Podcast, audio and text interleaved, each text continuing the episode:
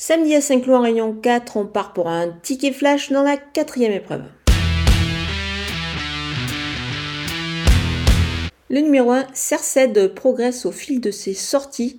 Il compte déjà deux succès eh ben, en trois tentatives tout simplement. Lors de sa venue à Saint-Cloud, c'est la seule fois où il a causé peut-être une, petite déception. Euh, la distance était plus courte que ce qu'il va trouver ce samedi, c'est-à-dire là cette fois c'est 1400 mètres. Il avait eu du mal, on, l'avait vu un petit peu euh, bah, peiner dans la, dans la phase finale.